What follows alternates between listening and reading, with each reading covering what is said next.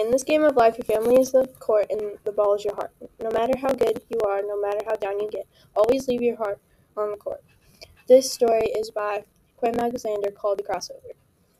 Chuck Bell is a professional basketball player and he helps his sons his sons that are twins named Josh and Jordan Bell go through junior high through high school basketball. There are some twists and turns with his with his father who had a disease, and I think this book would be good for anybody who likes novel and verses and sports stories.